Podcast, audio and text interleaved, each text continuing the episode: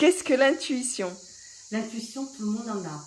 C'est ce que nous allons ressentir au plus profond de notre être par rapport soit à un lieu ou une personne. Ça n'a rien à voir avec ce qu'on appelle l'ouverture du troisième œil qui est la clairvoyance et l'ouverture de la troisième oreille qui est la clairaudience entendre. Car ça, tout le monde n'en a pas. Car ça, tout le monde n'en a pas et beaucoup de gens ont tendance à mélanger toutes ces choses.